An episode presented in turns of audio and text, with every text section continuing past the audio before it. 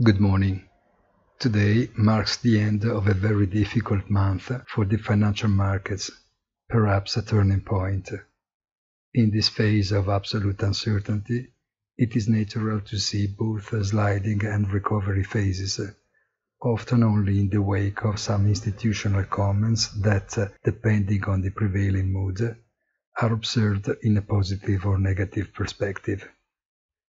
The scheduling of a precise date to discuss the ECB's anti-spread shield, by chance in coincidence with the Governing Council meeting that will officially announce the first rate hike, pushes European yields sharply lower, as treasuries do on Powell's commitment to whatever it takes, but this time in the opposite direction, that is to say, a relentless fight against inflation.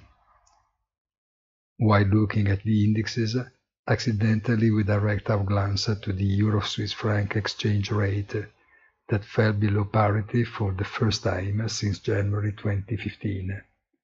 Have a nice day and please visit our site easy-finance.it.